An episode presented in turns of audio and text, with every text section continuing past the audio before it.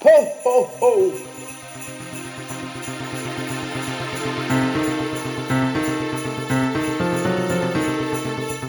Oh, Fogies and Films.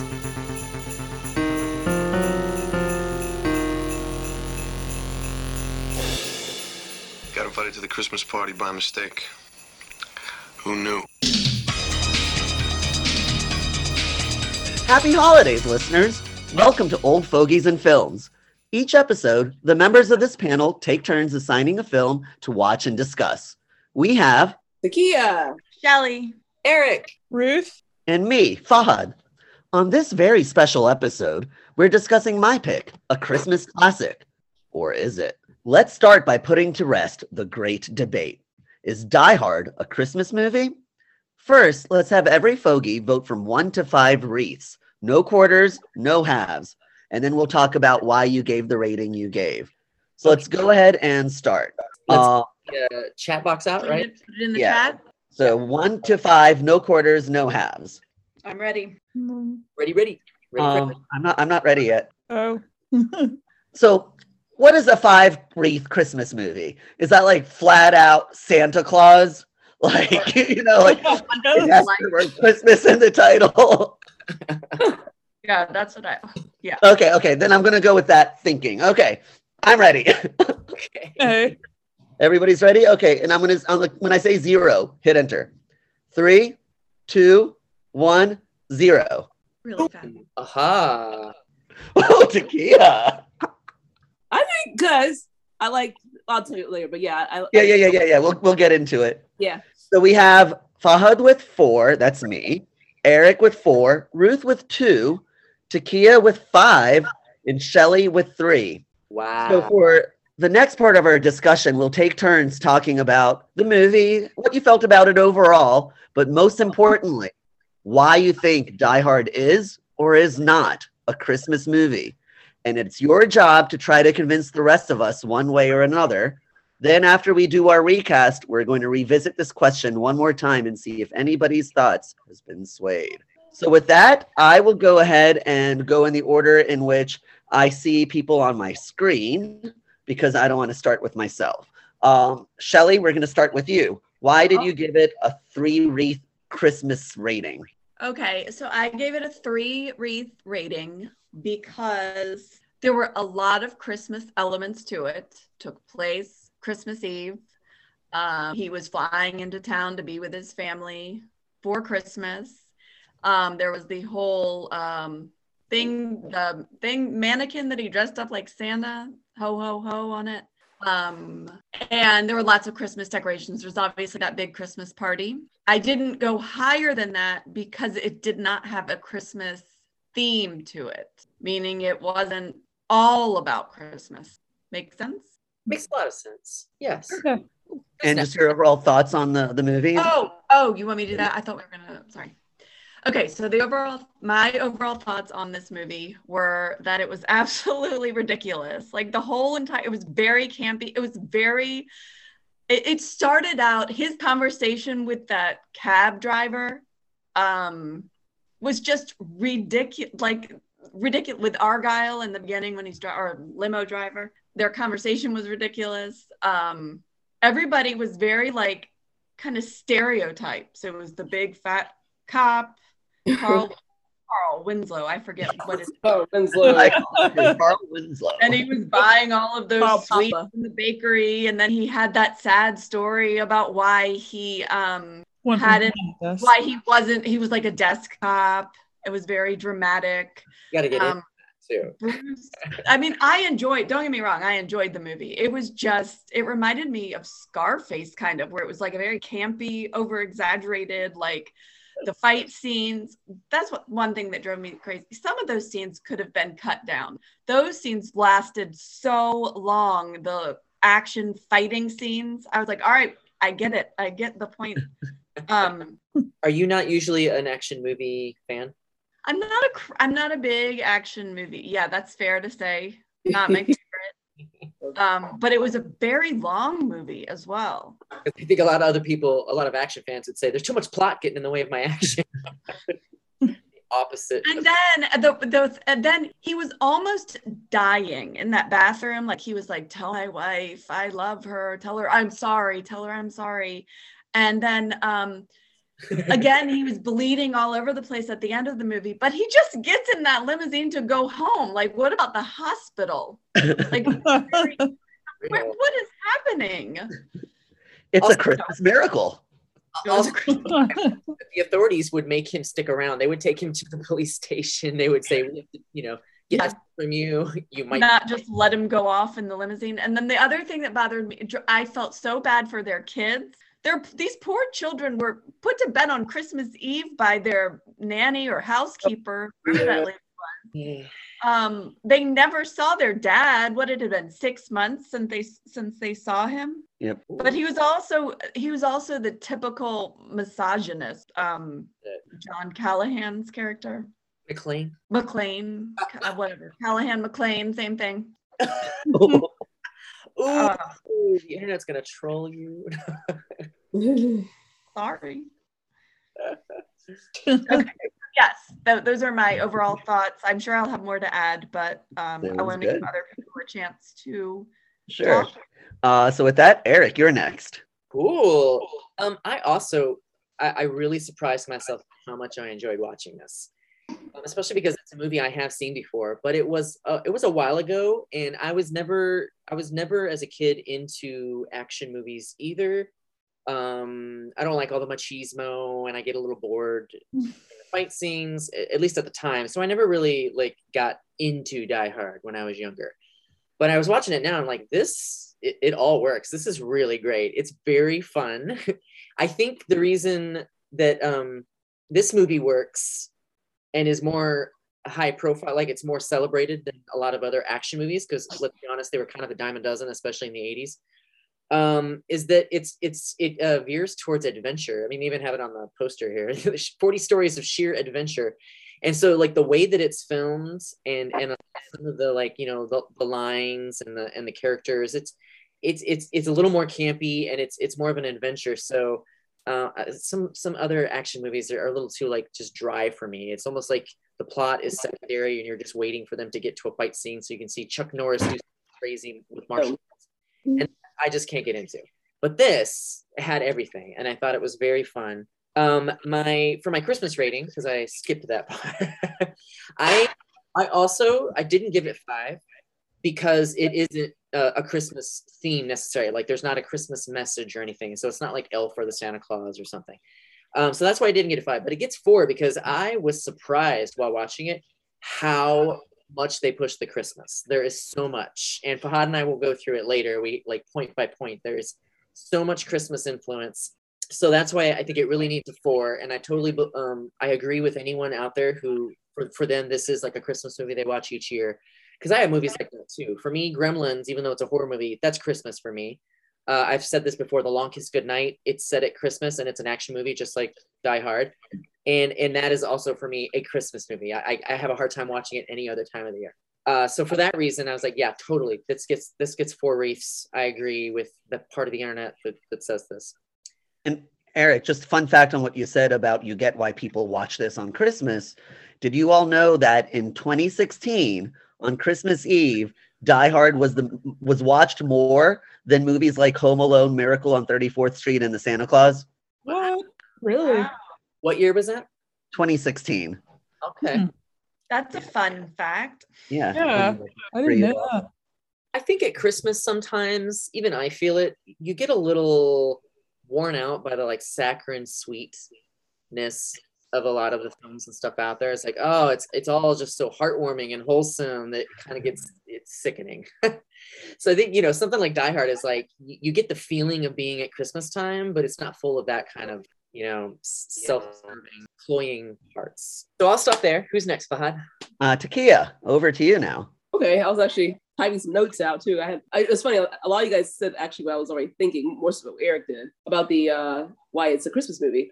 I think it is a, a Christmas movie. It's not like it's a Wonderful Life type Christmas movie, a classic, but it, it goes it fits into a genre. It's a Christmas thriller. You know, you have Home Alone, and it's a Christmas like a kids a family movie. There's some those other movies I can't think of right now that are Christmas where the, the girlfriend comes comes home with the boyfriend's parents and the those are feel good. This one is meant for a thriller, so it gives the, the idea, it gives like the um the notion of a Christmas thriller. So that's why I I classify it as a Christmas movie in the thriller sense. I love this movie. It's one of my favorite movies of all time. I love things that go boom. I love blow them up. I, I love the cheapness of it. Now, um, like someone was saying, I think it was you, Eric. I don't, I don't like. There's some blow shoot up, blow 'em up movies that I don't like that, that get kind of generic. I feel like, especially the ones that are kind of pumped out on Netflix and stuff now, they don't have the feels of the like the 1980s, 1990s ones. I felt like they they had a little more to them. I don't know how. I had to think about it a little more, but I guess it was like the plot and the characters and stuff like that. I don't know. It just works better versus like all the thousands of, of them they have out now. It's like they, they don't stand out to me. This one always and will always stand out to me. Yeah, I, I, it's stereotypical with the the bad guys. The guy that's going home, you know, the- there's the divorce involved, and the guy that's going is trying to reconcile his wife a little bit. The European, you know, the, the terrorist, and then the the one cop that's trying to help it all. So it has all the stereotypical things, but somehow, like I said, it flows really nicely. I couldn't. This is like eight, ten time I'm watching my, my my my lifetime. I'm still I'm still riveted. I was still I still couldn't take my eyes off of it. So it was so good yeah, right to the very end. So, oh, some of the Christmas influences, just basic ones. Just you know, they had the Christmas party. They wrapped one of the the bad guys' corpses in lights and and uh, Santa hat and all, and um, something about he said ho ho in a sweatshirt. So that's pretty cool. Um, those phrases said clever phrases like "Merry Christmas, MF" or something. like That's something. Some of that stuff like throughout the movie. Yeah, that's what it was. Yeah. Not Christmas, but For a lot yeah, of it. yeah, yeah, yeah. but uh, you're referencing Christmas. where Christmas is somehow referenced to its entire movie. So without having a Santa, a, a, a fat jolly Santa Claus coming around the corner, you know, it was it was good. Yeah. The action sequences was some would see cheesy. I was like, go, go, go. I was still gripping, gripping my chair like it did 15 years ago. It, it was it was amazing to me. That's why I gave it a five. and I like this genre of because I'm I'm into the um, Fast and Furious and what else? 007. I like all those thriller, blow them up, things that go boom. That's what I call them. The things that go boom movies. So anyway, yeah, that's how I. That's this, this was right on my money. Go ahead. well, thank you, Takia. So so far we've heard from three folks who have thought, you know, it's got some Christmas influences all the way to yes, it's a Christmas movie. Now let's go to somebody who gave it a two Christmas wreath rating. That probably indicates it wasn't too Christmassy. Ruth, you. Okay, yeah, so my yeah, so my rating was based purely on Christmassy and how I felt, but no, nothing like as far as overall movie um how I liked it. But um I guess I do think it did have some Christmas, definitely some Christmas influence in it. I guess I'm too much of one who is thinking, oh, it's gonna it needs to be too much of a traditional Christmassy, warm and fuzzy, or of some sort, either if it's like Home Alone or um a Christmas Carol and stuff like that. If that makes sense, I guess I was, I do like the subtle subtleties of it. Um, I had never seen it before too, so I was kind of like, oh, this is cool. But you would think I would have seen it by now because it's from the '80s, right? um, That time. That's for yeah. sure. I also had fun with it being in the 80s because I loved reliving that back somewhat as a childhood and all the funny hair Like hair that. per- the perms and all that stuff too which i thought i really got a kick out of and um uh bruce willis did a great job and um I like that little bit of um like known actors from the time like the guy that was in um uh, what is it called Breakfast Club. yeah the breakfast club but then the other one where that guy that was in the oh and the goonies too so i thought i thought it was kind of fun to see Oh. and he kind of played the typical same guy where he seemed like very like felt like he knew what he was talking about like but arrogant because he was still kind of an idiot. But i liked i liked how it had a, a lot of the action but yet it still had um the funny scenes with everything especially like i like argyle a lot. I thought he was funny. He was funny. kind of like lighten the mood here and there and I totally didn't remember him at all from and and that might be because you know when when we were kids like so a lot of times you'd catch movies because they would just come up on cable so Yes. but because you do that you always miss the like first 10 minutes and, and Yes, the last 10 minutes or something like that that's so true. true. argyle is mostly in the beginning and i have a feeling growing up that that I, we only ever like caught it when it was like already started Yeah. Anything Um, else, Ruth? I think that's pretty much it. I know they kind of broke a little bit on the surface. I guess I'm typical girl where I kind of wanted to know a little bit more of like the love story aspect of it, see a little bit more of the kids. But yeah, I was gonna say with Shelly, I agree with her too. I felt bad for the kids were home alone on Christmas Eve. Well, at least with their nanny slash like I guess housekeeper, they didn't yeah didn't get to see their dad and their mom wasn't there, especially because Christmas Eve and Christmas Day I feel like are good traditional times, especially to be with be with family and all that good stuff. And they're excited for Santa and everything. And what a terrible work they make them have their party on Christmas Eve, like really Right. late. Yeah, Yeah, Cool. it seems like all the coworkers um, like got along and enjoyed being there, and their boss seemed nice. But I kept waiting because it's like this big corporation, and they're making them have a party on Christmas Eve. I kept waiting for like some signs that, you know, he's a he's a horrible boss and nobody's happy and he abuses people. But I mean, you didn't really see much of that. It, it probably was there because seriously, party on you're a dick. Yeah. or the office, like, yeah, I was gonna say, well, when he's that office sleazy guy, and then him trying to like talk to the women, and then I guess was he the one I guess that was hooking up with that other lady that was in the office or something when they No, I think that was a different guy. oh different guy oh okay Oh, yeah, they walked into her office. or something uh, yeah I don't know and when they walked in her office too when that guy was like doing a line or something I was like that's gross He made That guy was a mess. That guy was a mess. very 80s. Yeah. yes Rest his soul, but he was a mess.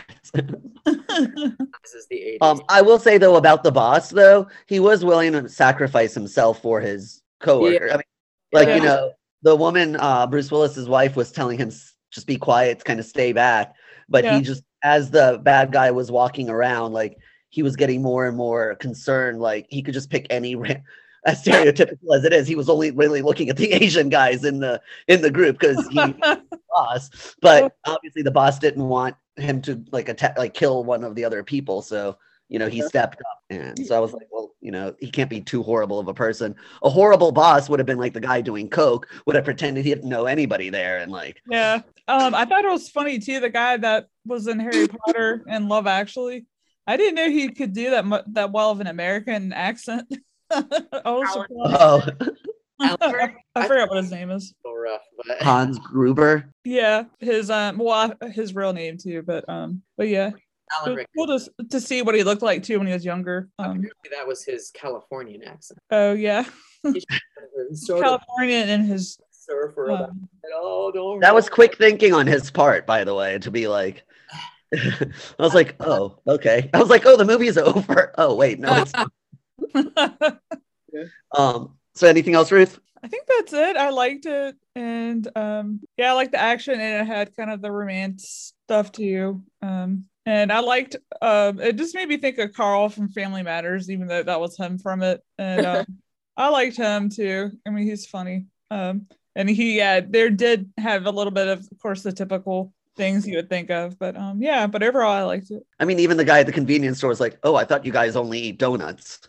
Yeah, yeah, not stereotypical in that sense.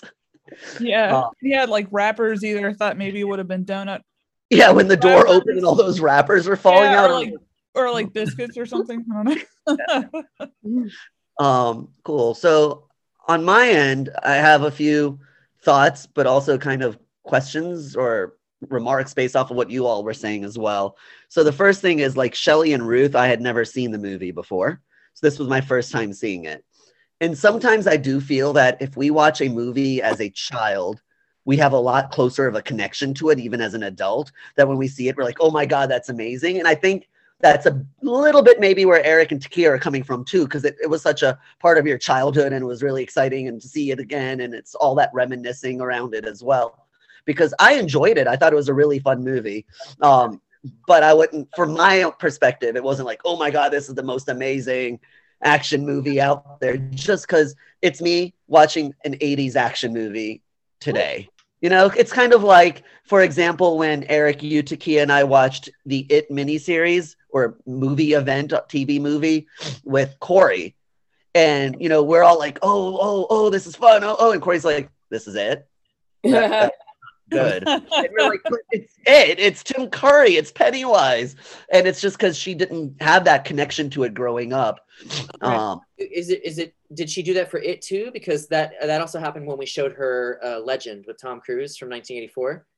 I was pretty sure it was Pennywise as well. It wasn't. I don't think we watched it together, but I think she might have said she watched it and was like, "eh." She loved the. I think she really loved the movies. You know, it chapter one and chapter two. But Yeah, I was upset. Uh, she had the same uh, reaction to Legend, which I love Yeah. so much, and I was so excited to show it to her, and she was just like, "Eh." Yep, and that's how I mean. I know there's a lot of movies that I watched and loved as a kid that if I go back and watch now, I'm like, oh my god, that's amazing. And they're like, oh, what movie? Grease two. You know, it's like, you know, we have some of these movies where if somebody were to watch it now for the first time, they'd be like, what were you smoking as a child? I'm not saying Die Hard is like at that level at all. It was a fun, good movie.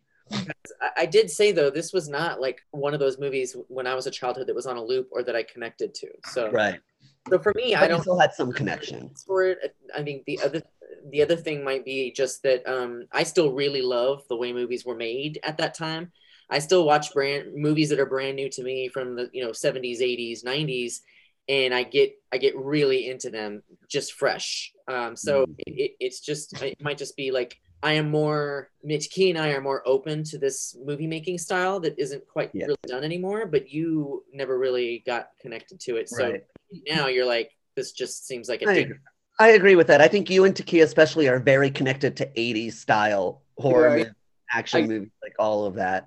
Whereas, Um, Fahad, you whereas like for you, like the I was men- mentioning the action movies of now, you might be more blown away by those. To me, I'm like, yeah, you know. it's I mean, it's like, yeah. And it's like children watching horror movies from the 80s versus watching Yeah. horror movies now. True. My niece and nephew, you know, they watched the original Nightmare on Elm Street uh, and they're like, eh, it was okay. It's like, it was fake. You know, the special effects were just so silly. and it's like, but for us, we're like, but the special effects were real. It's not computer animated. Yeah. But because of that, it looked so fake. But to us back then, that was the realistic look. So Yeah. we're like, that looks so real. Um, now But- also some horror movies I can go back and watch the older ones now as opposed to the um the newer ones. Well, like I was always afraid to go watch uh Stephen's King, Stephen King's um the Pet Pet Sematary, and I watched the older one with my brother one Chris one Hall not Christmas one Halloween, and I was like, really? I was like, this isn't bad at all. I was like, wow, I can watch it. even Zelda though. didn't. Zelda didn't scare you. scary to me.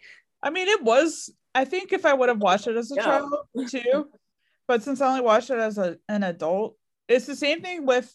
Um, this is a throwback too. So seeing Thriller the video as a kid and then watching it as an adult, I'm still kind of scared of it. But if I would have just watched it as an adult, I probably would have been like, really, you know. But kind I of got scares me, Yeah, I get me out a little bit. I totally get that. I also Um, horror movies so- they, they just um they weren't really that scary if you think about it not compared to our our standards now or like for the last 20 years horror movies are like they're like almost like give me heart palpitations you know the, the atmosphere Yeah. that they create, and then all the the jump scares it's like overwhelming the tension that it builds, and oftentimes it can play on stuff where you realistically feel like that could happen to you at any moment, and that's how they get you. Right. So I, I would agree Definitely. that stuff is not really as frightening as things are now I still But to us, it's classic. Yeah. Um. So to a lot of people, you know, Die Hard is a classic. To a lot of other people, it's a Christmas classic, which takes me to my next point. Um, I fully think that this is a Christmas movie. I gave it a four. Um, in my opinion, it is no less a Christmas movie than Home Alone is. Because Home Alone is about a family leaving their kid behind during Christmas time. It just happens to be during Christmas time, but it isn't all about Christmas. It you know, it's about him, you know, trying to make stay safe, you know, while he's home alone and battling these villains. It's basically Bruce Willis is trying Bruce Willis, not villain. Um, Bruce Willis is trying to stay safe in this big building while these villains are there, and he's setting up booby traps and attacking them too. It happens to take place during Christmas. So to me, I feel like McClane, do what? Alistair, McClane. Yeah, there you go, McCallister, McClane. Uh, is this your controversial statement number one of this episode that it's just as Christmassy as Home Alone? It, I, I don't. I, I said it's no less Christmassy because they're both movies that take place during Christmas. But I have a whole list of reasons why I this movie is a Christmas movie that I noted down specifically as to like this is a very Christmas movie, not just because it takes place during Christmas, not just because there's a Christmas party uh, happening right there, but there's Christmas music and Christmas bells playing throughout the movie. Like the soundtrack is primarily Christmas music. You know, Yeah. it's not like even like some of the action music that's playing, if you listen carefully, there's Christmas bells playing in the background. I, I meant to. I forgot to mention that. Yeah. Yeah. Um, so they they made it a very like pointed thing to say that this is Christmas time. It's just it's like any Christmas movie, like Christmas Office Party. I mean, it's isn't there a Christmas Office Party movie called Christmas Office Party or something silly like that? You know, yeah, yeah, I think so. And it takes place, you know, at a Christmas office party. This is the exact same thing. It's a Christmas office party. It just happens that a bunch of people take it over and take them hostage, and he's just trying to save them. But it shows you what happens one night on Christmas. I mean, um, keep, they do keep coming back to the Christmas, so maybe this is a good opportunity to to late Yeah. all the ones that we saw. okay. The, the one that I want to mention is um is that uh, it, it literally snows in the movie because after everything blows up at the very end, all of the bearer bonds they go out the window and they start fluttering down onto the cops. And like Mhm. I remember thinking when, when that happened, I was like, oh my gosh, it's snowing. Like it's you know kind of quote unquote snowing. And I think that was on purpose. And the, well, Eric, the song that was playing at the end was "Let It Snow." the end credits is "Let It Snow" by Well, yeah, I mean, when stuff is falling and it like as it's ending, it goes into "Let It Snow." So, yeah, it was snowing. Is that the Boyz II Men one? you know most Christmas movies. I mean, well, I I don't know. never mind. a lot of Christmas movies end with snowfall because that's I don't know that's Yeah. like the magical thing when everything's resolved. You're like, oh, and now it's snowing and everyone's happy. So I think they I think it was intentional on their part mm-hmm. because they wanted it to be a Christmas movie. No, there's a lot of intentional moments. So, are you all ready for my list? Go ahead. Ready. Yes. Okay. You've got a list too, right? What? Kia's got a list too, right? Kia, you've got a list too. So, if I miss anything, add on to it, sort of. Yeah, you muted. You. Okay. So when Bruce Willis is waiting for his luggage, there's Christmas bells playing in the background. It takes place during Christmas Eve. Okay. Yeah. They are making very pointed statements about it being Christmas. This one woman says, family stockings, chestnuts, Rudolph and Frosty. You like she, you know, flat out name drops Christmas terms. Um, then in the limo, when he's with um, the limo driver, he asks, Can we play some Christmas movie? And he puts on a Christmas song, quote unquote, which is like some rap song about Christmas. Yeah. Uh, so you get more Christmas movie there. Um, then uh, somebody's walking down the hall whistling jingle bells. And then let's see, do, do, do, do, do, do, do. there's uh, it's mixed in with other notes and observations about the movie. So hold on.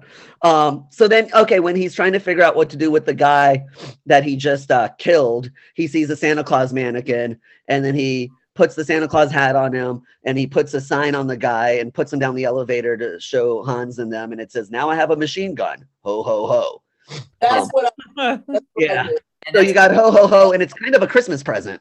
that's my favorite Alan Rickman moment. In that Alan Rickman voice, he says, "Oh ho ho." Ho ho. This is hysterical. Um, then uh, during the big action sequences, uh, towards like the middle and the end, this is what I talked about earlier. There's Christmas bells playing in the background, like they set it to Christmas music. Um, and then throughout the movie, "Ode to Joy" is playing many times in many different ways. Um, and then when they open the vault, it's the focal point. It's the aha, hallelujah moment. Bells are ringing, and Ode to Joy" is playing very loudly. Um, and at that moment, when the vault opens, the bad guy says, Merry Christmas. Um, and then when he gets to his wife, when he goes to get his wife, Christmas music starts playing again in the background. And then it ends with Let It Snow. with those vault locks, um, they once that they they are waiting for a Christmas miracle to get the last lock open. And that's a, that's a classic Christmas trope. It's the Christmas miracle. Yeah. So this is all about, I mean, it is a huge Christmas miracle that they made it out alive, minus like two deaths. The good guys.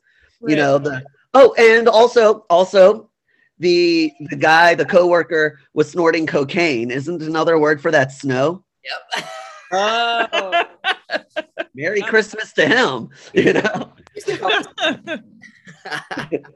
Um. Oh, So I yeah. want to say something on that too. Is that um, with at the end of the movie, I realized this, and I really like it. That um, uh, there were only two hostage deaths, and Bruce Willis's character was not even accidentally responsible for either one. In fact, both of those people died because of their own stupidity. hmm Uh, the- uh, the boss in the beginning, Takagi. Uh, I don't understand why he did this. He just needed to give them that code, and he himself said this isn't going to help you, so just give it to them.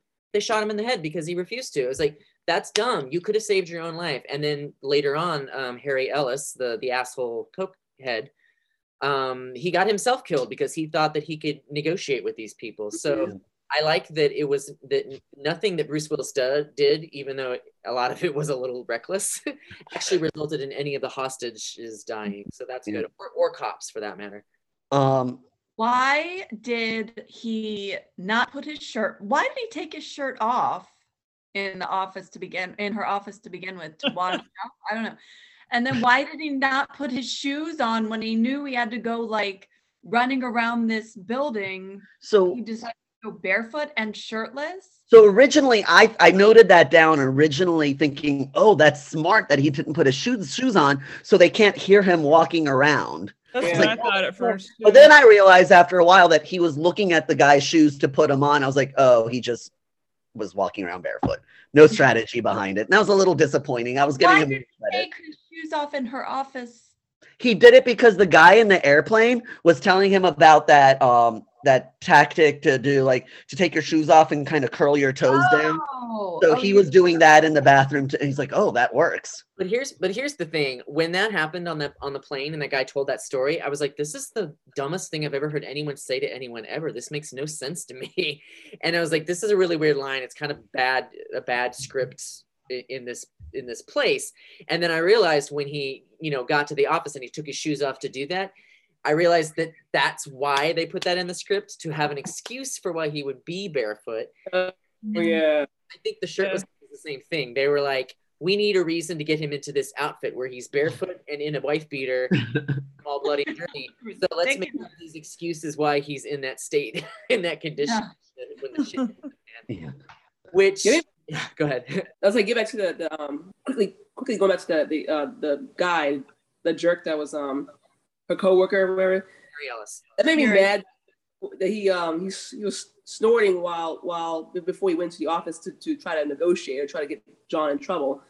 If he hadn't snorted the coke, I, I think he would have used a more level head and not done anything because he snorted that coke. because he was hyped up. Yeah, like I was like, no, stop it, no. Maybe he thought he maybe he felt a little more untouchable because of that, but I think he was I still mean, I mean, because even he, without it. it messed with his mind. So he, he does. You say he felt he felt invincible, but it also made me mad. Like now you're gonna mess everything up. Everything was going good. They didn't know who John was at first, and then there this jerk goes and Yeah. messes. I think himself killed. I think you're right. So, it it yeah. made him feel invincible, but I think though he has the personality where he thought he could be the hero. That he could think go and get this guy to stop screwing things up and everybody can be let out safely and he'll be Yeah. celebrated. That combined with the coke didn't make for a good thought process. Yeah, Mm-hmm. I know you're saying that. Yeah, At least he was smart enough to lie and not mention John's wife. well, that's Yeah. true. Yeah, leave that for the news reporter. Oh Yeah. Yeah, oh, that that was was, yeah. Um, I was like, seriously? And that's I always wonder that when people are reporting during war and stuff, like, we're here at this base and blah blah blah blah blah. And I'm like, are they True. saying this stuff? Like enemies can watch the news as well. That's true. Um, yeah, I, I, I, I had some questions about that because those kids probably didn't even know this was happening. I doubt the nanny They didn't know. told them, "Oh, your parents are trapped right now." She was probably watching the news to follow along, but I doubt she said to these tiny children, "Your parents are at death's door," you know. And then here's the reporter, like, "How do you feel about it?" Like, what a dick. But Yeah. um, uh, the I just want to say Harry Ellis is played by Hart Bachner, and I was very impressed with him in this movie because the only other place I really well I know him from two places. He was in Terror Train with Jamie Lee Curtis in 1980. I remember. that. Oh, Yeah, but the the one that I know him from, ma- the main place I know him from is he's the love interest in Supergirl in 1984. So oh, I four years before this, and he's kind of like a big dumb hunk. So hmm. it was it was interesting to see him with the beard and being an asshole. He was really good. I was surprised. He was good. Uh, I mean, I like the acting of a lot of, of everyone in this. They all yeah, did. They, everyone was. It was a lot of good actors. Yeah. agreed. that's also make makes a movie for me when it, when there's pretty good acting and, and this is not like a uh, you know what do you call it an Oscar Oscar Academy Awards movie, but this fact that the acting was so good helped make it. It still has that cult classic type status, so You the acting helps. have right Yeah. sell it, right? The characters. What? You have to have the right people to sell it, right? The Well, characters. yeah. So if anyone else plays Hans Gruber, and you just get like a parody of a of a German terrorists, but but but uh, but Hans but uh, Alan Rickman really gives it some like weight. He there's some people that can play villain really well. He does. He did a villain really well, and so and we Will- might find out during recast. Yeah, and then um, Willem Curious. Dafoe. This, this movie's from 1988, and it's really well known. I'm curious what your recast are gonna be. I was I was list with Willem Dafoe and and there's a couple others. Um, what's the guy that was in the, that was in the um ah he, he he's a mo he's a he's a Mo Cowboy Bell boy man. He does the Mo Cowbell. He was uh I don't even know what. Christopher Walken. Thank Oh, you. Christopher Walken. Christopher Walken. No, no. There's people that play that play villains very well. Al Rickman has always played played a really cool villain. It's same with those other. like, He's typecast, but it works. So it's like those other guys I mentioned. So that was my point. Yeah. So Hans Gruber is a German terrorist. Okay, Yeah. talk about that word though, because in the they aren't actually. It was it's confusing because they say in the movie that they're not even terrorists, but the credits still say the terrorists. And It does. Oh yeah.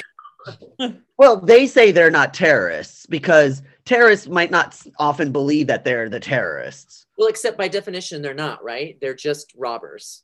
The- yeah, but they are inflicting terror on these people to Yeah. Yeah, but Get- we don't use the term for just anyone who does a violent act. It's it's for somebody who's yeah. like a political t- attention or, or a state or get a message or a state. Right.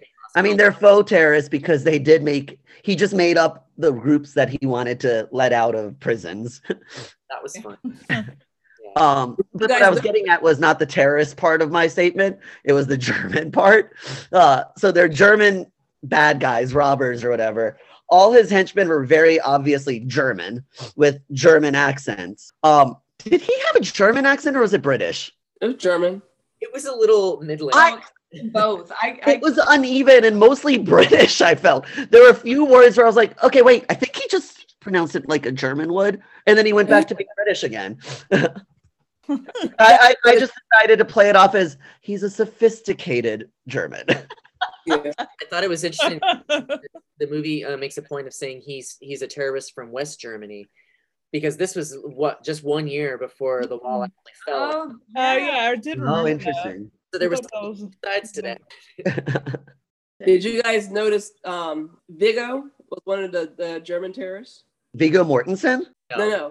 Vigo, Vigo. Sorry. You mean the, the guy in the painting? two? It wasn't. Painted. The guy in the, the guy in the painting from Yeah, Ghostbusters? Ghostbusters. Yes. Was that it really him?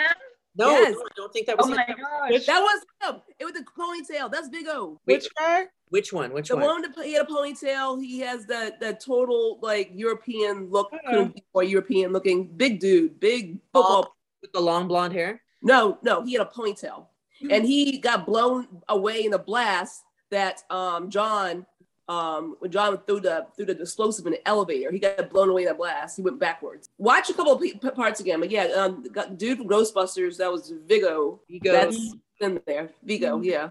Wilhelm von Homburg. Yes, Yes. it was James. Yes. I, I was, no That's- one knows that. No. I Did pay not attention to him. That's that's amazing, Takia. This I, was told- I before he played uh, in Ghostbusters 2. who? This was one year before he was in Ghostbusters 2. oh, wow. How he got the role. Well, Eric, you didn't see him either. I didn't notice him. No, no. Wow. Wow. I was job. Yeah. um, recognizing Carl with the long blonde hair, the one whose brother was killed, and he gets this vendetta for John. Who was he in? What was he in before? He's from Waxwork 2. He's from Money Mhm. Pit. No, no, no. Apparently, he was a, a ballet dancer before before acting. Before the Steve, he has a big, huge body, ballet body. Hmm. Yeah. all and live. the only people I recognized were Bruce Willis. Um, the guy, the the bat, the the the coke snorting guy. I recognized him from Terror Train. Yeah. Um, and then the obviously Carl Winslow. How can we not recognize Carl Winslow? Richie Yeah. Wilson. Yeah. Um, and then the, the police chief, who I really hated, like he was so arrogant and not willing to even listen to the reasonable remarks that Carl Winslow was making. Uh, that was so, yeah. And then even at the end, he still wanted to arrest Bruce Willis. Okay, okay, um, Takia, that's interesting because uh, I didn't hear anyone say this yet, but I'm sure you all recognize the newscaster too, William Atherton. He is I sort of, yeah. I, I mean, he's familiar.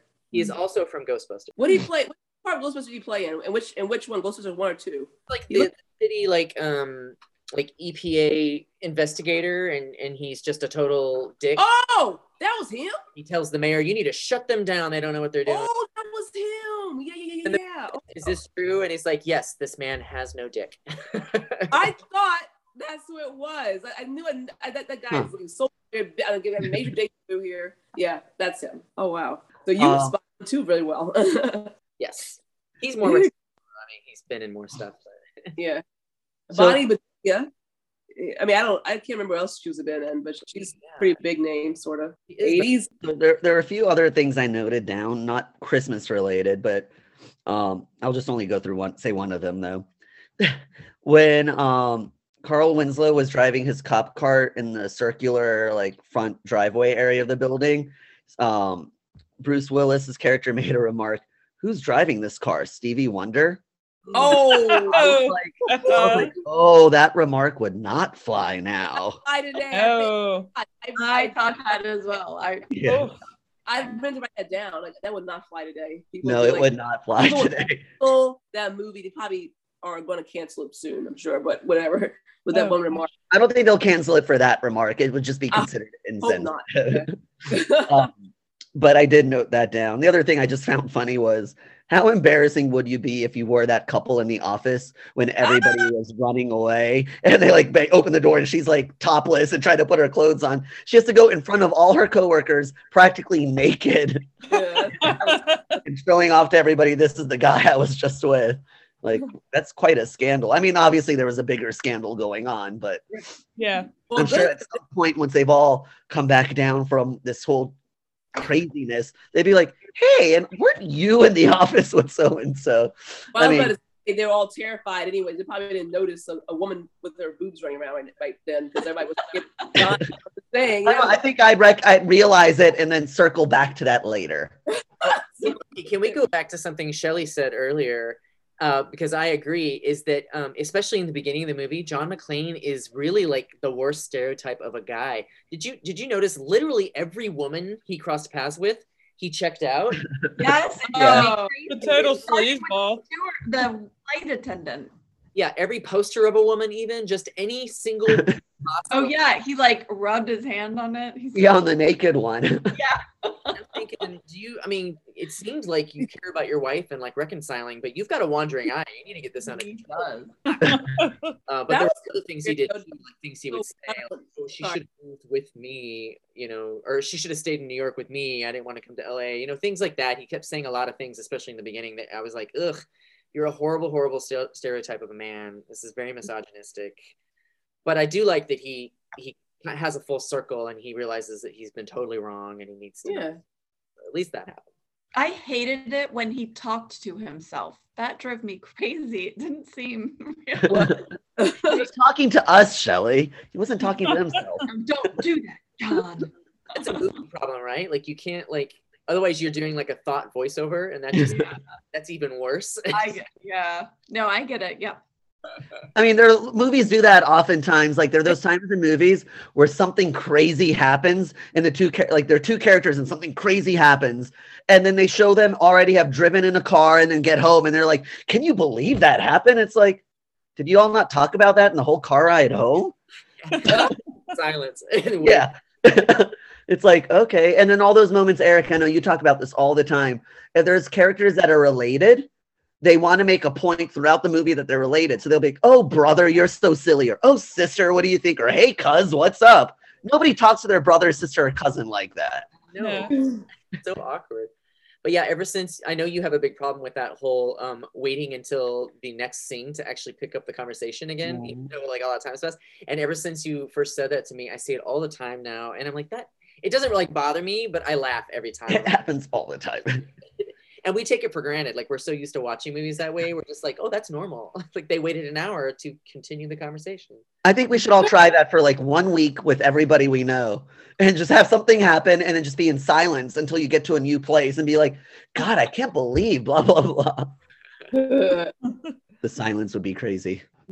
Or there's a lot of scenes. There's a lot of scenes where um, somebody will start with, "Tell me again why we're here," to let you, let you know that there was a private conversation off screen, but because this is the first scene you're seeing, they're gonna repeat it so that you know. Yeah. um, so going back to Die Hard being a Christmas movie, so I would like to ask Ruth your opinion on because when you were talking about Christmas movies, you actually did say and Home Alone as a Christmas movie. Yeah. So can you let me know what your thoughts are on why Home Alone is a Christmas movie and Die Hard is not? I'm curious. Well, I guess watching Home Alone as a child and watching it around the holidays, you associate it more with Christmas. And um, I had never seen Die Hard as a kid too, so I feel like that might have altered my perception of it a little bit. That I might have been like, okay, this is more of like a Christmas one. And it also has to do with association with when you watch different movies around Christmas time with your family, you always think, you know, this is a tradition that you have to watch this or um, stuff like that. And that was never one that I remember watching as a child. Also, because my parents were fairly strict about rated R movies. And so I guess when that would have come into play, then I would have been too young to been to been to been able to have been allowed to watch it. So I guess yeah, I mean it does have a lot of because I never thought about that in that respect. It does have a lot of action packed stuff, but um it does have like definitely Christmas re- references, especially in uh for Home Alone and like the first one with um well I might be getting them mixed up because I've seen both of them so many times. But um when they're at church and um like singing well um when Kevin when he sings in the choir and then you know everybody fall, falls down and Oh yeah, that's always funny. yeah. I guess also with um the christmas like miracle hope and stuff like that um with home alone i guess i mean i guess it just really comes down to i do realize more that i think about it that um die hard has some christmas references but i guess for me i guess i don't since it to me seems more of a not as much of a traditional type deal if that makes sense I, I would Um, support Ruth because uh, in this because um, I mean I voted higher, much higher than Ruth did, but but to support her, I would say Die Hard is is much more subtle about the Christmas references, but like Home Alone is painted with a really heavy Christmas brush. There's like lights everywhere, snow, presents, trees. It's like taking place Santa Claus. Christmas, yeah yeah a, a Christmas card. Whereas Yeah, but But, but so is but Die Hard is taking place during a just because it's in California, you know, they can't have snow, but California can be very Christmassy and it's during a Christmas party. Like there's an actual Christmas party happening throughout the entire movie with Christmas music playing throughout the entire movie. I just think Um and and it's a little more subtle, but it's still, I think, and I know you're like you were saying, you still gave it higher ratings for Christmas wreaths I, I, I, um because the subtleness of it is that miracles don't just happen for good people. Miracles can happen for bad people too. And it was a christmas miracle for them to be able to open the vault. That's not a good message. No. but i mean that is a message though. Miracles aren't just for good people. Sorry world. Miracles can happen to anybody. Depending on your Um, definition of miracle. If it's a divine intervention, yeah. they don't happen for bad people. But um, but no, I mean, to be fair, there are scenes in this movie where you might forget momentarily that it's taking place at Christmas because there's just oh definitely and I think that's I think at Home Alone it's a lot harder to forget. Yeah, I agree. Just kind of in every six. Well, I, I I guess I'm coming from a perspective of somebody that doesn't celebrate Christmas, and the only reason I ever thought of Home Alone as a Christmas movie is just hearing that everybody watches it during Christmas. Um, and I know it took place during Christmas and there's Christmas stuff, but the moment that it's all after him now being alone and the villains are trying to break into the house, to me, nothing's Christmas at that point. For me, I forget that it's a Christmas movie just because it doesn't, you know, like there's nothing Christmas from that point on, except the family coming home at the end and be like, Kevin, we're so sorry. We're it's a Christmas miracle. We're all together. Um, Who's but uh, is that Catherine O'Hara or yeah, some of it well i guess not just in the complete action scene but in, kind of in between it all when he's trying to wait for it to happen for him going to church and talking to his neighbor and i feel like just kind of for hope and stuff like that too and um a little subtleties throughout it with the christmas tree. Oh, tree yeah. I'm not arguing. yeah, I'm not arguing that Home Alone's not a Christmas movie. That's Yeah. that's the thing. I'm not saying it's not. It is. I can see completely why it is. It's just I was saying there are moments in it where I forget it's a Christmas movie just because I don't. different Sorry, this is a controversial statement of the night for me. I don't get into the Christmas spirit, right? I don't celebrate Christmas. I, I know, but I just don't. Ah, So to me, Home Alone is a fun comedy about a kid who gets left home alone during Christmas. Um, and I see why people think of it as a Christmas movie. I agree, it is for that reason. But there are moments while I'm watching it where I might forget that it is a Christmas movie, even though I think it is. So I I have one question about Home Alone. So why do you all think that he doesn't tell his neighbor when he's in that church when they he realizes he's not a scary man that's killing people and putting them in the salt bin? Why does he not tell that neighbor? My parent there was there's some burglars coming to break in my house. My parents are in help me. Anyway, because the movie Yeah. would have ended. that Or yeah. Charlie, or when, when, when um this neighbor's next to him in general. You talking about- You mentioned it going to Yeah. church. Like like why didn't just run to the neighbor's house in general? Well, Did they made a big point that everybody on the street was gone except for this Oh. older man. uh, Gotcha. Anyway, I don't know. It's movie. probably one of those movie stretches where it's like, oh, we just needed the movie to the script to work out, so he didn't. Yeah. But I mean, I, I if you could justify it by saying uh, he just didn't want to lose his freedom, and he knew as soon as he told an adult, you know, it was going to ruin his whole, uh, you know, situation. So he was like, I can take care of it on my own. I can't remember exactly the plot points in that movie. So, because I know there is a point where he starts to regret that he's alone and he wants his family back, but I don't know if it's before or after that moment when he's worried about these guys breaking in. But, but uh, yeah, I think probably that's what it was. he just didn't want. He knew if he told an adult that would that would end it. that would end his fun. Yeah. Well i'll say maybe just with his age what he was what like 11 so maybe he Eight. He was He- supposed to be eight. Oh, eight. Okay, well, I can, that's really young. Gosh, um, to be alone by yourself. Maybe it, he was scared to say something, or I don't know, just being a little child. But didn't scared about saying anything to anybody. yeah, being a little kid. So back to Die Hard. Yeah, back to Die Hard. Um, Yeah, so much more to say about this. Uh, I have I had a few things in my mental notes. One thing was so you can see I'm wearing a tank top in honor of John McClane. I thought it was I, I must have blinked or something because he starts out in a white tank top and then all of a sudden it's so dirty and gross that it's practically green. In fact, I I was trying to figure that out. It, How did- happened. So he climbed he climbed through the um the I know, I know. he was I, but it happened so quickly. Wow, how did this? Oh, I- it's so Yeah. dirty fast. It's- It, it actually it actually progressed a bit. It started off white and then it got a bit ashy when he threw the explosives down the elevator shaft and the explosion came out and blew him back. So it got a little kind of ashy uh like blackness around it. And then when he crawled through the vent stuff, it got even dirtier. So it was progressively because I was wondering when I first saw was watching the movie, I was like, I remember in posters and clips, he was a lot dirtier than he looks right now. But then I saw it and dirtier. That And- explosion must have been the moment where I momentarily stopped paying attention to the white Yeah. because the very next time I noticed it, I, it was it was like green. I thought like, did they put a green Yeah, green dirty one on him so that it would look immediately dirtier? I, I don't know. yeah, it did look green for sure. Um, how painful would it have been to have walked on all that glass barefoot Ooh. for the character? Ugh, that is I terrible. was like, Hans Gruber's evil because he he knew he remembered that he was barefoot and he knew if we break the glass, he's gonna have Oh to yeah. walk over it. yeah. How Well, he lost a lot of blood from that too. his back? what, Shelly?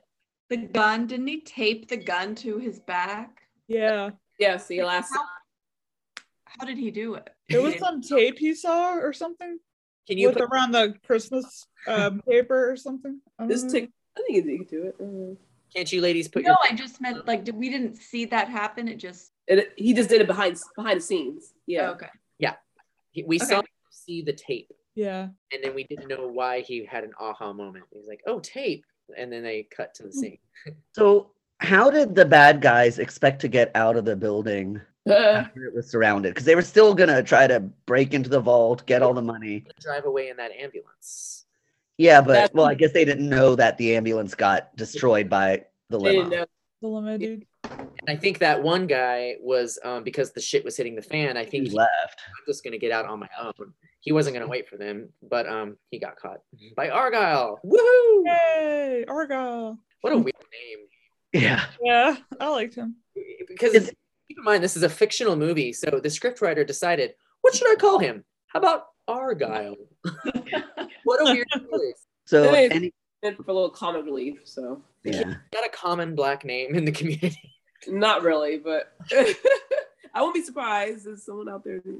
Anyway. So any other thoughts on the movie? Thoughts about it being a Christmas movie or not a Christmas movie? Is that Stuart? Can we ask him his opinion? Oh yeah. Hey, Stuart, I have a question for you. Okay, Die Hard, Christmas movie? Yes or no? totally. Thank On a you. Scale of one wreath to five wreaths. One wreath being How Christmassy it is. yep, Yeah. five is the most. One is the least. I'll go three and three quarters. Nope, no uh, quarters. Three quarters. No quarters, no Oh. Four.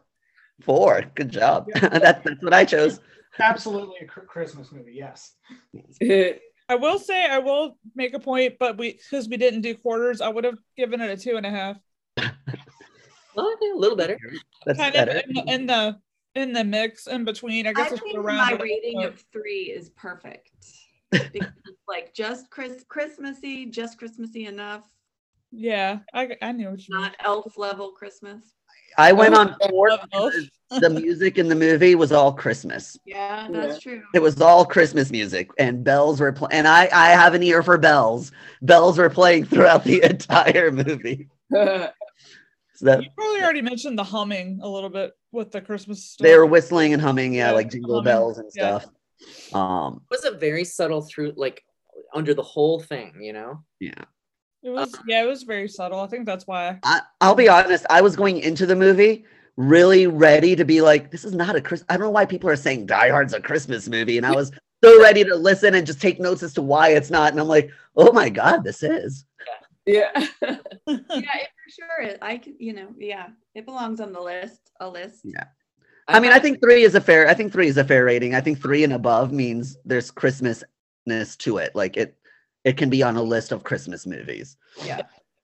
I would I- have gone half C's. I would have done two and a half if I could. Um, cool. So, any other thoughts or anything before we move on to? I have plenty of thoughts. I'll, I'll, I'll So- go one. Go ahead, Both that here? She has a thought first. Okay. No, go ahead. I'm sorry. Yeah. Um, I watched uh after watching this last night. I rewatched the uh, episode of the movies that made us on Netflix about Die Hard. Uh, I'd already watched it, but I wanted to to uh, remind myself of the, some of the things they talked about. So um, one thing that was interesting is the the bloopers that are in in the movie, which I Oh. actually I didn't mm-hmm. notice when I was watching it. And so when they pointed them out in this episode, I I, I was like, oh my god, that's absolutely right. So one of the major ones is we just talked about the ambulance coming out of the truck. Except there's a scene in the beginning of the movie where they show all of the terrorists coming out of the truck, and there's no ambulance in it. So Oh, the whole idea was, oh, they snuck an ambulance into the building, but they couldn't have because there, it was full of people. Oh, but they, they and they realized that before they released the movie, but they were like, well, we can't do anything about it now. So they just said they hoped no one would, would uh, realize it, and I definitely did not. I I assume didn't realize it. Didn't either. the the other one that I remember was um, there's a scene where Bruce Willis is is thrown in a hallway and he lands and it's a full body shot of him landing on his side and you can see he's supposed to be barefoot right and so he looks barefoot except what he's wearing in that scene are apparently these special like shoes that look like feet that they had him uh, you can see the fake feet he's wearing in that honestly, he didn't hurt his feet. Eric, what was that? Like, in the, the the computer, what all the computers were? yeah it's, it's on one of those floors at the top yeah yeah that's in, Er- in that space, but I can't remember exactly which scene Oh, I want I'm gonna find that. Uh, but one that I noticed that they didn't talk about was so this is supposed to be a really impressive woman that they, you know, uh, uh, Bonnie Bedelia's uh, Holly Gennero McClane, his his his what his strange wife. She's supposed to be very impressive at this company, right? Like a really big deal. But they misspelled her name on her door. Oh, oh no. Oh, God. Ooh. oh no. Apparently, it's supposed to be with an A, but they put it with an E. And I was like, well, she can't be that impressive to them or important to them if they didn't put her name on the But, door. but she's second in command. With the guy dead, she said she's the next one in charge. No, so like this is this is a bit of a flub on the maybe they decided they, they didn't determine how to spell her name until they were done with the movie. Too late though. It's on the Interesting. I noticed that. Yeah. what else? What else? I'm very excited to watch the sequels. I will watch them at some point now. What? Thought you go watch the things that go boom sequels? Interesting. Yeah. He's not into those movies, but that's cool. Oh, maybe- by by the way, we did uh, find out that Die Hard 2, uh, since the mid 2000s, has been titled Die Harder. oh, But it wasn't originally. And it's Yeah. It's still not on the like title sequence when you watch the actual movie. It, it will never say Die Harder. Yeah. But- But, if you go to like Amazon, it shows Die Hard. They started Sure. marketing. They started marketing. Mark. Oh Does my god. it take place during Easter? Ha ha ha. No, I think they all take place uh, during Christmas. around actually. Christmas. Oh, really? Hmm. Uh, a fun fun thing for those of you who haven't watched it or who have and might have forgotten, Die Hard 2 takes place at Dulles International Airport. I know that. Oh, that's cool. close to us. For Yeah. listeners who don't know, we're Cool. based in the DMV, the DC, Maryland, Virginia area. So Yeah, so that's why it's cool to us. Maybe not to you listening. Even we have listeners in the, uh, all around the world, actually. So for those of you in India, Australia, Russia, where was it, Sweden or Switzerland, and we had Cool. listeners from all these countries. So yeah, yeah, Dulles International Airport is an airport like 45 minutes from some of us. perhaps people who listen to us will be impressive jet setting entrepreneurs, you know, in suits and business, you know, briefcases. And so maybe they go through Dulles all the time. Business, business, business, numbers, numbers. Is this is this working? Yes. um yeah and then yeah i think carl winslow apologies to the actor that i don't uh, reginald Reginald something, I think. um yeah i think he's in the second one as well but he's not in the other three after but Oh, that's what I wanted to I wanted to mention. This uh, I was really impressed because I didn't remember this when I was a kid. I was really impressed with how uh, diverse the cast was. There are a lot of major black characters. We got Reggie VelJohnson playing the cop Al. You uh, and that's a and, and and they're not really stereotyped either because then we also have that the nerd hacker that the terrorists bring with them. This American nerd hacker. Yeah, what other stuff was he in? The computer guy? He looks very familiar. I don't recognize him. He looked familiar to me. I don't know. Um, what do you do? You guys recognize him anywhere? Mm-mm. I don't know. No. can't say that i do no But of course, we, we also have uh, Argyle, the limo driver, and he's a very Oh, different character. Uh, and then there's, you know, the, the the person that runs the company that Bonnie Bedelia works for is Asian. Uh, uh, we even get a Latino, a Latina house uh, housekeeper. Mm. Unfortunately, she is playing the maid, but have that horribly like cringeworthy, you know, suggestion from the newscaster where he says, you know, let me in or I'll call INS. I'm like, oh god. Oh no. Uh-huh. So you know, we have a Latina character, but she's apparently illegal and she's a maid, and so it's it's still a stereotype. But hey, they put her in there and she gets a speaking part, so that's pretty great. no Um, definitely very diverse i agree I was impressed Um, with it. Did not expect it. And uh, most movies, especially from that time period, and especially I think, well, maybe not. Maybe action movies. I need to watch more action movies to know. Maybe they were always a little bit better at that. hey ruth Hey. did you watch the tv show chips A little bit. Gosh, it's been a long time. the the computer hacker guy was in 20 episodes of chips oh, maybe that's why. that could be Oh, why or he was also in top gun the movie Oh, I did see Top Gun. Maybe that I'd Maybe have to look was- at it again and see him. Okay. Yeah, that's must be why. Because I've definitely seen Top Gun. Um, another Fun fun fact. fact from the from the movies that made us episode. Apparently, Bruce Willis was like the last choice for this. They asked every big name action star from the time to do this movie, and nobody wanted to do it. But somehow, uh, Bruce Willis, he and his agent was able to work it where they said that okay, Bruce will only do it if you pay him five million dollars. And for some reason, the pe- the producers of this movie agreed to it, which Wow. Bruce Willis the highest paid male actor at the time. and he Wow. had no movie career. Like he had been in a couple films, but they were like flops. Was he Oh, just that's doing what I was moonlighting at the ask, What time? was he in before this? Was he in moonlighting at this time? Yeah, he was famous for moonlighting, and he had done a movie with Kim Basinger uh, in the mid '80s called Blind Date, which I really like, but uh, people didn't really like latch on to it. I, I think it's a pretty great movie, but but uh, and then he did something after that that I think totally flopped. So he had like no clout, but somehow he got to be the highest paid actor. But Wow. when the trailers for this movie came out, the audience's reaction, they laughed at him on screen playing this. They thought it was a ridiculous idea to have Bruce Willis play an action star. So they removed him from all the posters because they What? didn't want to deter people from going. What? Gosh. Gosh. But Wow. of course, when the movie came out, everyone was like, wait a minute, he's awesome. This is Yeah. Yeah, he's It's kind of like Liam Neeson, all of a sudden becoming a big action star. Oh yeah. Yeah. so strange. John Claude Van Damme. And he was Well, he's always meant meant to be an action star. Um, Like um what's the guy from Better Call Saul? Bob Odenkirk doing Yeah. Nobody, Mr. Nobody. Is that what it's called? Did I see nobody? I saw that early this year. No.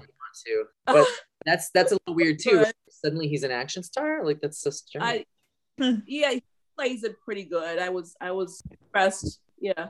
I didn't think I would be, but I was. this poster confuses me because growing up, I thought it looked like two towers, so it looks like the World Trade. Center. Oh, yeah. I, I noticed that too when looking at the poster with the big black stripe in the middle. It looks like Yeah, two separate buildings. I was like, uh-huh. oh, that's not a that poster did not age well. especially with the explosion and the helicopter. Yeah. Oh, Yeah. Yeah. oh, apparently, this is the poster as it existed when they removed Bruce Willis from it because they didn't want his name to keep people from seeing it or his face. But so they put his face back on it. That's why it looks a little a like weird thought, right? Yeah, but so this launched his career. Like it made him a A-list star. Wow. I think we covered pretty much. Talk about all the women's terrible hair. What a terrible time. Real. Yes, they're perms. My mom had a perm in the 80s. Awful. Yeah, the we last- had this one like, we had we had Jerry. no one had a Jheri curl in this movie, but we had the Jheri curls. That's funny. Yeah, Yeah. I just couldn't get like the who plays Bruce Willis's love interest. Like, um, yeah, she was fairly pretty, but like I just couldn't get she was okay. I just couldn't get past her hair. I mean, I just felt like as far as like um I thought it was funny when she went to um, Hans, and sh- one of her requests was that they needed to to take the pregnant lady to sit down. He said, "We'll bring a couch to you." And then they pan to her later, and she's like laying on the couch with um, yeah, Bonnie Oh, Bedelia funny. is like her midwife or something. yeah. I thought she was very impressive in that scene, though, negotiating with Hans. I liked her quote where she said, uh, "And also, unless you like things messy, I think you should start taking us in groups to the bathroom." I was like, okay, yeah, all about it too. She's like, "There are things we need you to do, take care of, or it's not going to be pretty."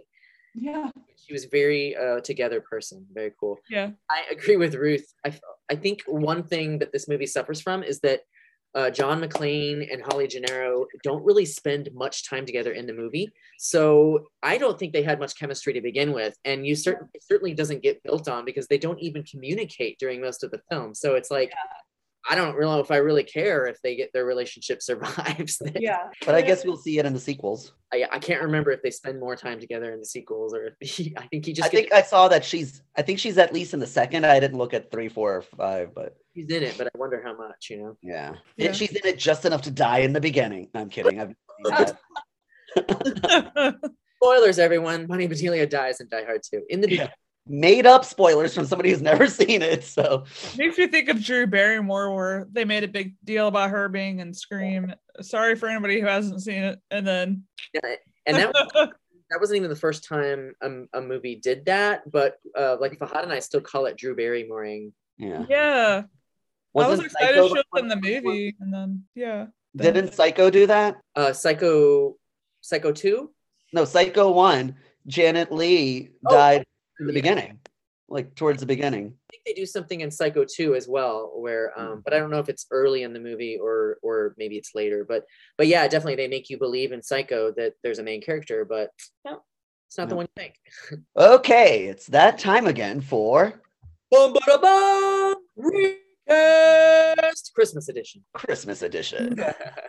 We close each episode with the recast game, where we each play casting director and choose a different actor from any era, living or dead, to portray a character in the film instead. It does not mean that there is anything wrong with any of the actors or actresses in the movie. It's just a fun little game we like to play to see how could we have changed things up. So we'll What what it's like to have power. yeah, exactly. Which you know we all want secretly. Um, so we're gonna go ahead and go around the, the group and find out who you would recast in this movie and why. So I'll go ahead in the same order that I went in earlier, starting with Shelley. Ooh, yay. Okay. So I was imagining recasting Bruce Willis's character um, because I got annoyed at first because he was just this attractive man. And so I thought, well, what if we put someone who's not quite as attractive and who would maybe deliver those first um yeah, I thought of it immediately in the first scene when he's with Argyle in the I guess that's not the first scene, the first second scene when he's in the limo with Argyle. So I am putting Louis C.K. Oh. as Bruce Willis's character. that would change the movie up quite a, a bit. Yeah. Is this him in 1988 before he was canceled? No, it's canceled Louis C.K. But the misogyny is gonna really, really come off natural. exactly. cool. Thank you, Shelley. Eric. Yay! Okay, well, as I just said, I never understood, I never saw any chemistry between Bonnie Bedelia and Bruce Willis. Mm-mm. Also, for some reason, she just seems like, I don't know, not his type, or they were probably the same age, but she seemed older than him to me. I don't know. So I wanted to recast her with somebody that I thought would maybe be more believable as uh, you know Bruce Willis's wife. So my first choice for that would be um okay, hold on. I'll, I- I just forgot it. Oh, uh, I, I just remembered. Okay. My first choice for that would be Sean Young. I think she's just a little bit younger or older than him, one of the two. Sean Younger. Sean Younger or Sean Older? Uh, uh, I. Uh, so I thought that she would be good, and you probably will notice a, a similar look here. But my second choice was going to be her name is Jayne Brook. She played the personnel uh, receptionist in Don't Tell Mom the Babysitter's Dead, the one who really hates Sue L and is trying. Oh to, yeah, yeah. Ah, uh, she's also she was most recently on Star Trek Discovery. I was so excited when she popped up because I've always liked her. Um, um, not just for for Don't Tell Mom the Babysitter's Dead, but for, for other things too. And and um, I thought it would be great if she had gotten this big movie at that time. This would have been a couple years before before Don't Tell Mom. Uh, but I thought I could really see them together. And she's a very they're both her and Sean Young are both very strong people too, so they could have played the part well. Um, but it, it would have made more sense to me that they were in a relationship with Bruce Willis. So. Together, both of them. So it's a triple. Oh well, either one could play. I, no, I don't think we should do a sister wives. Sister wives who both have the same position at this company. Is Not- it pronounced truple or thruple? Thruple. Thruple. I've Okay. I know that from the new um L word gener you get generation because Alice talks about the thruple thing. Ah, No spoilers. No spoiler. haven't watched it. It was a word I wasn't familiar with before. Well, I've been in one, so I knew what it was. Oh. Okay, Takia. Okay, so I would cast the Hans um, as someone actually I, I realized I, I mentioned earlier about some of villains, um, William Dafoe, because he's just I thought about him as as he was as Hans was doing his thing, and uh, thought he'd make a good Hans with a very sh- strong jaw neck jawline and those those villain features and. Yeah, he just kind of got the whole thing, whole package there, and that's Cool. in play force. So that kind of that's that's that's my pick. So I just watched Willem Dafoe play a villain in a movie last night. Which rewatching- one's I'm rewatching the Spider-Man movies. Oh, he there you go. the very first Tobey Maguire Spider-Man. He was Yes. Norman Osborn slash Green Goblin. Um, yeah. So I'm, I'm rewatching all three of the Tobey and the two Andrew Garfields in preparation for the next Tom Holland movie. I think that would work. I wonder what he was doing in 1988. Uh, Sorry. Is that other one coming out soon? I think we watched the trailer for it last night. Yeah, it's coming out in mid-December. Okay. Oh yeah, Yeah, yeah. and that's the reason. So if you saw the trailer, that's the reason I'm rewatching all of these is because the main villain in each of those movies, the Tobey Maguire movies and Andrew Garfield, are all being sucked into this movie. Yeah, I saw that. Yeah, so like Willem Dafoe and all of them are going to be in this. It's pretty epic. Yeah. Uh, Ruth. So I was thinking um Bruce Willis's character, I was thinking of another actor who was pretty popular, at least around that time er- time period area. Um, that was popular with action, and I thought of um Clint Eastwood, like "Make My Day" or whatever he says. it just made me think of him. Um, go ahead, make my day. Yes. Um, I just decided someone else like that. Um, and see what kind of Bruce- angle. Clint Eastwood is actually one of the actors who turned this down. Oh, well, I guess they did think of him then. So yeah. Apparently, he he wrote on the script and sent it back to them, and what he wrote on the script was, "I don't get the humor." I wonder who were some of the other actors that were popular that were that uh turned it down. Uh, Sylvester Stallone. I was thinking him maybe too. Uh, the funny thing is apparently this um this was based on a book that was a sequel to a book written like back in the 60s and uh, I- it was six, six late 60s maybe early 70s and that book that original book was also made into a movie starring frank sinatra. And so Oh, neat. do a sequel right away to that but that took the original author like 10 years to write uh, the other book. So at that point they were like well frank sinatra can't do this you know he's too old but uh, apparently by contract they were required to offer this movie die hard to frank sinatra first Oh gosh. and they were so thankful he said no I, I wonder how old he was by then. But Eric, you just took my recast. I'm kidding. Yeah, well that's oh, what I asked was was it frank sinatra's let it snow that plays at the end credits I don't remember. I'm not sure. That might have been a nod to him then for that reason. Yeah i, I didn't think about that Um, okay, so for my recast, I went with what if they were to make Die Hard now? Um, which might not have been as exciting because everybody has cell phones and they would all call the cops right away. Yeah. a lot of those old movies you can't really remake with the answer of cell phone. Um, they would have some technology. Sorry. to Yeah. yeah, to like the chance to black out the cell phone signals. knock Um, And you'd see everybody looking at their phone, like, do you Yeah. I don't know, no service. But then somebody in there will have T-Mobile and it'll work. I'm kidding. Um, or Zach Morris's phone. yeah. Um, so my recast was if they were to make the movie today, I decided to go with the hacker guy. Um, and I'm not sure if any of you, other than Eric, knows this actor, but I was going to go with William Jackson Harper.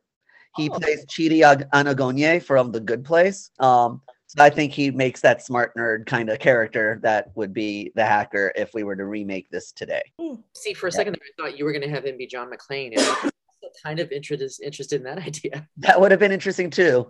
Um, Humor, but he's built, so you know. Right. No, I was actually, if I were to recast that into a movie today, I would go with a little more of a humor slant for Die Hard and do somebody like Ryan Reynolds. So you can have a little yeah. more humor and fun with That would what's be going fun. on. Yeah. He's a pretty obvious choice, yeah, to, to Yeah. take from Bruce Willis. He's he's definitely an obvious choice. Or He kind of like is. maybe five or ten years ago, The Rock would have been an obvious choice as well. Yeah. And then, Um, and then five years before that, it would have been oh, what's his name? Pitch. What Pitch Vin Diesel. Diesel. I was gonna say the same thing. I thought about Vin Diesel also. Yeah. But but I did not go with those obvious choices, which is why I went with the hacker character in By the my It looks like it was not Frank Sinatra singing "Let It Snow." It was some guy named Vaughn Monroe. So eh, Oh, okay. Uh, Great. Well, I think that was a good recast session. So let's go ahead and move to our traditional ratings, well, the where first thing we should do is: Did anyone's opinion change on your wreath ratings? no.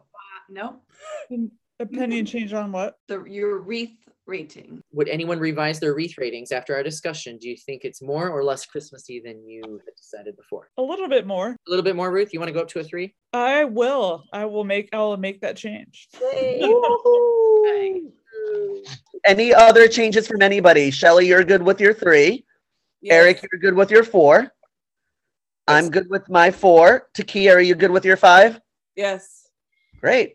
So it sounds like we are all in agreement that this movie can be considered a Christmas movie. It might not be a full blown Christmas movie, but if asked, is Die Hard a Christmas movie? We are all in agreement that yes, it is. It can be on the list of Christmas movies.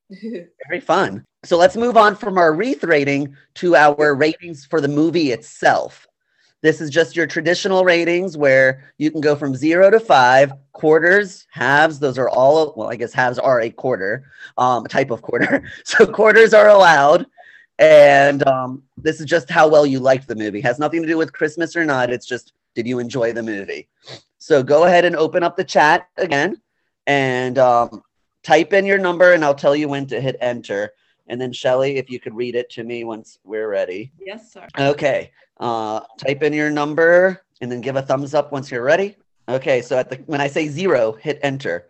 Three, two, one, zero. Okay, Shelly. All right. Where did they? Four. I think it's okay. You're gonna go from the bottom. Yeah. Okay. Four. Four, four, three, 3.75, 3.25. Three point six. That's pretty good. One of the higher ones we've had recently. That's good.